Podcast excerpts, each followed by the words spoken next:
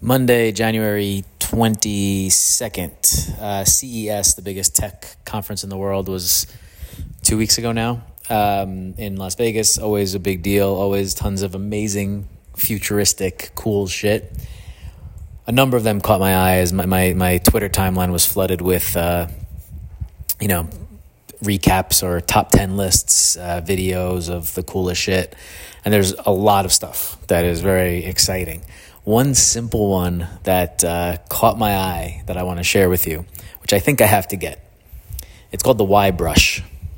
It's a it's a disruptor in the toothbrush space, which I've been calling for for decades. Picture a mouthpiece, essentially. You put the mouthpiece in your mouth that has these bristles. You press a button it moves automatically. The bristles move for like 10 to 20 seconds.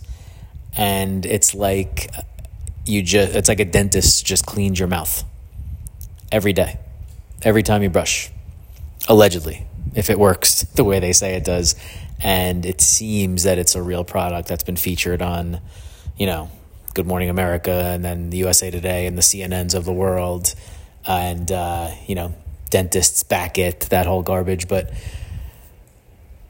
it just, it, it almost seems too good to be true. And they make a kid product as well, which is even more exciting for me as a parent than than doing this for myself because I would say my my kids toothbrush um, execution brushing execution is uh, subpar suboptimal they always brush twice a day. However, I think a number of those brushes are um, less than 10 seconds.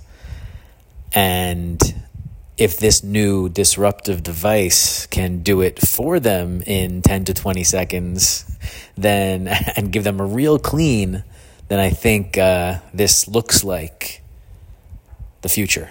So I'm going to look into it and probably get one. Um, give it a give it a check. It's called the Y-Brush. I think it's Y dash brush dot co or com. Um,